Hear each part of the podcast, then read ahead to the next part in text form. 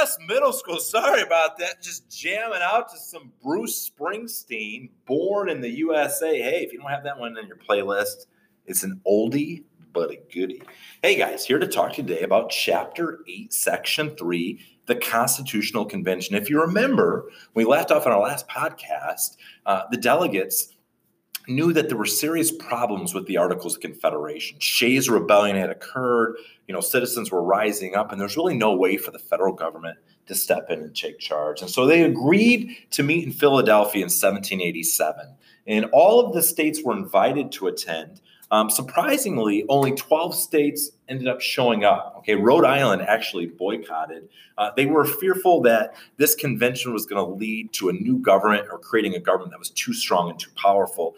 And in their minds, they had just got done fighting a war between because a king had become too powerful. So they were protested the convention. And the first thing that took place was that George Washington was elected president of the convention, not president of the United States, guys, because the United States um, government had not yet been formed, but he was president of the convention. He was going to kind of lead the convention. And there were 55 delegates. A delegate is someone who basically represents a certain group of people from 12 different states. Most of these individuals were lawyers. And to be quite frank, it was a bunch of rich, wealthy white guys. Um, James Madison was one of the delegates that attended, and he was actually considered the father of the Constitution because he took very detailed notes. And much of what we know about what took place at the convention is a result of what James Madison uh, took down in his notes. One of the first things they agreed to was the rule of secrecy because they didn't want any outside influences. They wanted to be able to speak their mind about the Articles of Confederation. They wanted to be able to speak their mind about what they thought the government should look like. And um, they didn't want to feel public pressure. So they agreed not to talk about this in the public. And the initial intention of the convention was to simply revise the articles. The delegates were going there to make some changes, to make the articles better. Okay. Now, you have to realize that the 13 states or the 12 states, I guess, that were there being represented had a lot of different viewpoints because you had some states that were very large in population and you had others that were very small. You had some states that were slave states. There were some states that had banned slavery. Okay and they they had different viewpoints on who should be able to vote. Do all people vote? Is it just white males?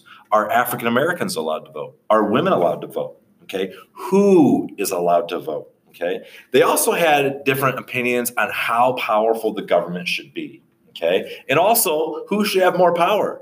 Should the states have more power or should the federal government have more power? So these were things that really caused tension Okay. And it really made it at times difficult for things to get accomplished because there were so many different viewpoints. Now, with that being said, they still had a lot of key beliefs. Okay. And one of much of their key beliefs uh, were in the Declaration of Independence, but a lot of delegates agreed that listen, the government's number one job is to protect people's rights. And if our government is not protecting people's rights, that's a problem. They also had the shared belief that governments get their power from the people. Okay, a people gives a government power. Okay, through voting, through taxes, through buy-in. Okay, and most of the delegates also believed in the idea of a republic where we elect representatives to represent us. Today, guys, we live in a republic. We elect representatives in the House of Representatives, in the Senate, okay, in the presidency, okay, to make decisions on behalf of us. And that's why voting is so important today because you are giving of or you are voting for someone who's going to make decisions of how you and your family are going to live in this society. Okay. And so we're going to learn about at this convention is there's a lot of different viewpoints. Okay. Um, again, the, the sole purpose originally for them meeting in Philadelphia was to simply revise the articles. We're going to see one of the first things they do is actually vote out the articles of confederation and they then begin to create the government that we have today.